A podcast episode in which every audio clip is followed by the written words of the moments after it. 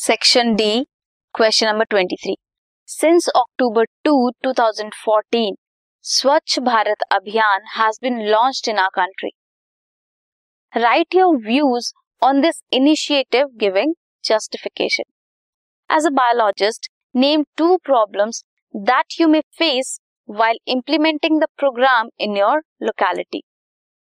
Suggest two remedial methods to overcome these problems. Swachh Bharat Abhiyan India biggest ever cleanliness drive है। Objectives क्या थे?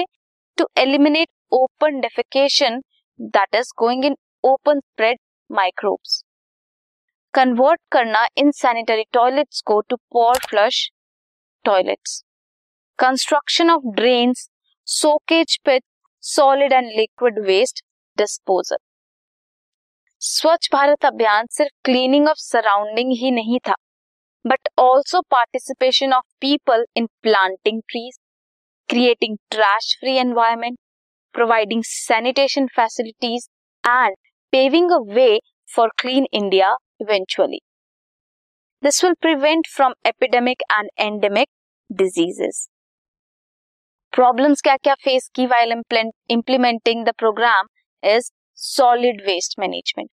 Separation कैसे करनी है? Biodegradable and non biodegradable waste की।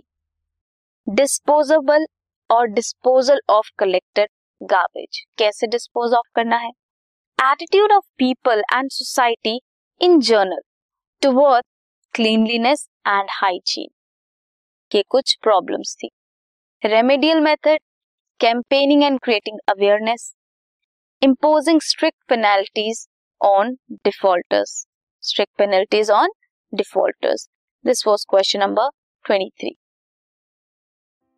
This podcast is brought you by Hubhopper Shiksha Abhiyan अगर आपको ये पॉडकास्ट पसंद आया तो प्लीज़ लाइक शेयर और सब्सक्राइब करें और वीडियो क्लासेस के लिए शिक्षा अभियान के यूट्यूब चैनल पर जाएँ।